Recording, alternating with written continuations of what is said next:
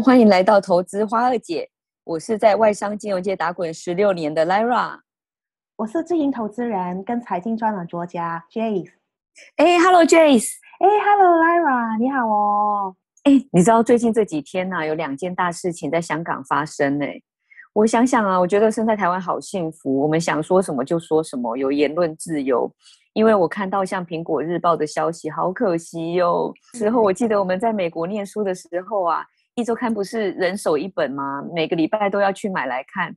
你可以说说它发生什么事吗？我真的也觉得好伤心。在美国的时候，也是在网络上面就开始一直在看苹果日报香港新闻哦。事缘呢，黎智英老板跟管理层是因为香港的国安法给拘捕了，他们就还没有审判，也还没有定罪之前。除了抓了之外，还冻结了公司所有的银行户口，管理层没放出来之外哦，继续还在抓了写评论文章的员工。那所以就是在资金给冻结之下，而且就是员工是考虑他们的安全，结果就是苹果日报还有他其他的杂志几天之内就停刊了。哇！而且因为哦，就是这一个是他主营的业务，那有可能一传媒的上市地位会取牌。其实一传媒是在香港主板上市的公司，对吗？是诶，所以一般主板上市的公司，大家对它比较有信心，不上创业板的，就规模比较大，而且就是它营收也比较稳定哦。苹果日报在香港是很有市场的，而且现金流很稳健，你知道吗？它最后一天的日报哦，印了一百万份，而且全部都卖光。跟着，如果你是在 Facebook 上面看到很多香港人，这是半夜三更的就去买苹果日报，还要排队。白天很多区也是一直有排队的情况出现。那除了就是实体报之外哦，网络版它是有订阅制的，所以它现金流是很健康。有诶、我也有看到我的 Facebook 看到那个香港人去抢最后一天六月二十四号。的最后一版本的那个苹果日报吗，我觉得好可惜哦。我其实是第一次听到说政府干预公司营运的状况，哎，这样子会产生这样子投资的风险，是很有可能会下市，因为它主要业务是停了。确实，我们以前没看过这样子的风险，以前我们风险管理都只是衡量公司的财务状况，还有就是市场发展的潜力啊。而且他是在主板也比较有信心。现在呢，明明就是你负责人还有管理层已经辞职了，而且还没有审判，那整家公司的基金还是给冻结了。没办法啊，就算你有客户给点现金流，你也没办法收得到啊。嗯，资产也是没办法动用，所以就避比停刊，然后就有可能取牌。这一些风险根本是没办法估算的。没错，这样子实在是太可惜了。除了一传媒啊、苹果日报的消息之外，我听说香港汇丰也发生了公关灾难。哎，你应该是香港汇丰的忠实客人吧？是诶，你知道吗？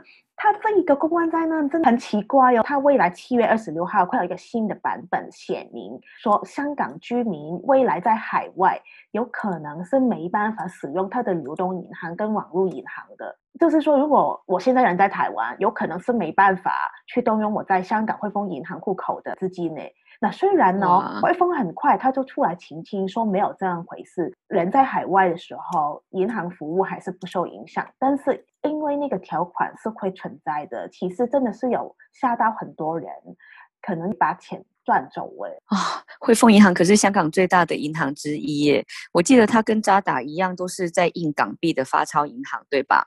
是诶，记得前有看到讯息啊，就是汇丰的精神象征那两头狮子，也有人放火烧，还把它烧成红烧狮子头，说有影响运势。然后汇丰也是屋漏偏逢连夜雨，上个月说要卖出在美国的销金，还有中小企业的业务啊。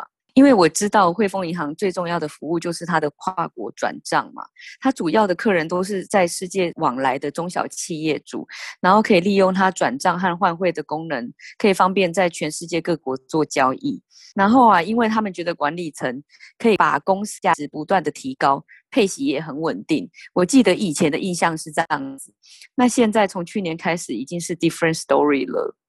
老实讲哦，我看到这一次的公关灾难，觉得也太奇怪，因为汇丰它卖点是环球金融嘛，嗯，那虽然这一次它股价没有太受影响，但是只是因为一纸条款更新的公告就满城风雨的，而且就是吓到客户考虑就是要把钱提走，免得未来外游啊、公干的时候没办法动用户口的钱。我觉得那么大一间银行，而且就是说自己是环球金融的，如果突然说在海外没办法动用户口，也太讲不过去。而且没想到还会有这样子的风险出现呢。真的诶，因为最近这几年呢、我看汇丰也。时运不太好，他被控告洗钱，在美国也赔了大钱。现在如果真的不让香港人民的资金转到海外，我觉得香港人会更恐慌，然后啊，把资金用别的管道转走吧。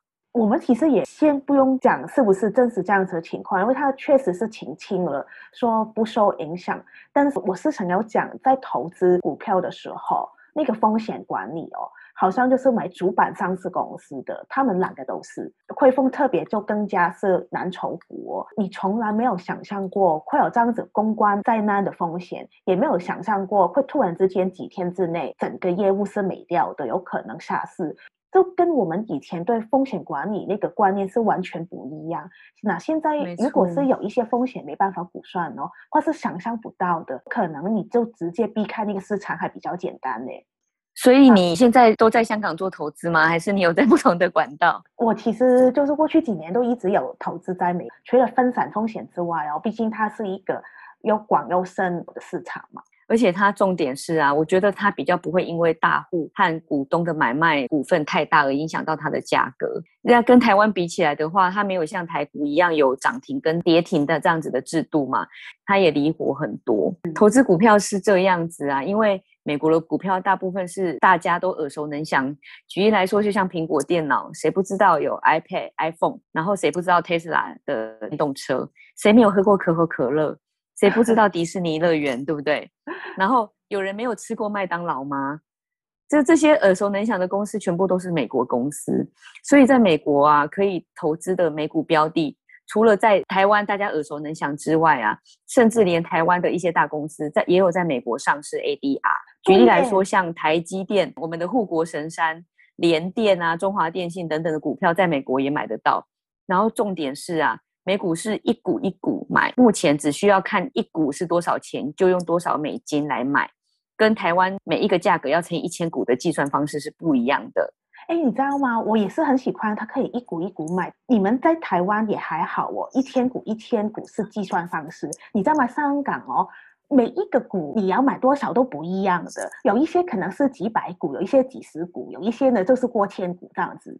对呀、啊，我知道那个单位数都不一样，对，对，那个单位数都不一样。一样然后我我在台湾我就还没办法买台股嘛，所以我也是在美股市场买了台积电的。除了你刚才说那一些科技股哦，我其实创新科技比较发达，我都喜欢买信物科技。去年疫情之后了，大家其实对这一块哦特别关注。那 Moderna 的话，我要买了。然后 BioNTech 还有啊、呃、Pfizer 也是在那边上市的。跟着现在有、哦、最新公告的那个 Novavax 哦，也是美国上市公司哦。嗯，对。哎，你有没有看到说你的客户他们不同年龄层哦是怎么分布他们资产？有多少百分比是有投进到美股市场，然后来做那个分散投资？通常年轻人呢比较本金没有那么多，他们喜欢比较积极的投资，会是以。呃，股票为主。那退休的族群喜欢配息型的投资，就像包租公包租概念，每个月会有收息这样子的东西，他们比较喜欢。那不是只有美国的市场，只要美金计价的市场，在流动性上我就会相对比较好，因为毕竟美美金是全世界最大的流通货币嘛，不管是在股票还是其他商品，都有很多的选择。我记得在去年三月有一个很好的例子，全世界股市都大跌的时候。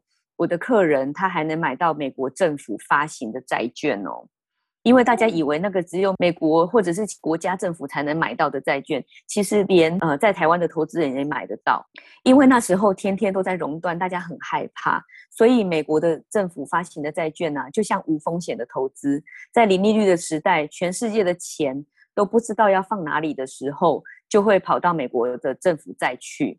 然后刚好去年到一月到三月是美股大跌，在它的二十年期公债券的价格啊，呃，我查了一下 ETF，它涨了三十二个 percent 呢。所以在当时的时空背景下，的确这是提供投资人一个非常好的选择。那我想问，你是证券行是吧？你刚才说你的客户可以买到美国的债券，他们是直接买债券还是买债券基金？他们是直接买债券，当然债券基金也有，可是单一公司的公司债或者是其他国家发行的债券。都也有诶，沙乌地阿拉伯发行的债券，或是美国政府发行的债券等等之类的，只要条件好，我们都可以买得到。那另外我知道在台湾银行哦。我是不能买卖台股，但是呢就能够买卖美股。但是我看到它佣金呢非常的贵，在台湾券商买美股的话，佣金会不会便宜很多？其实，在券商开户最大的好处就是门槛很低，因为券商啊是用付委托平台下单，不像银行需要说信托管理费，银行都是用信托的平台来下美股，所以它一年的信托管理费大约是零点五个 percent，然后最少要收三年。所以三年对个人来说，它就是等于多了一点五 percent 的成本。对长期投资的客户来说，我觉得那个成本相对高。那付委托的平台可以买卖公司的债券，还有美股。专业投资人啊，有这个资格的话，还可以买很多客制化的商品做选择。所以跟银行相比之下，收益率还都很有竞争力。下一次我们再来详细介绍吧。好，我很期待下次你教我，因为听起来就是跟香港的银行跟证券商可以做的事情，或是那个分类很不一样哦。这一次的时间差不多喽，下一次的投资花二姐再跟大家聊投资谈生活，拜拜拜拜。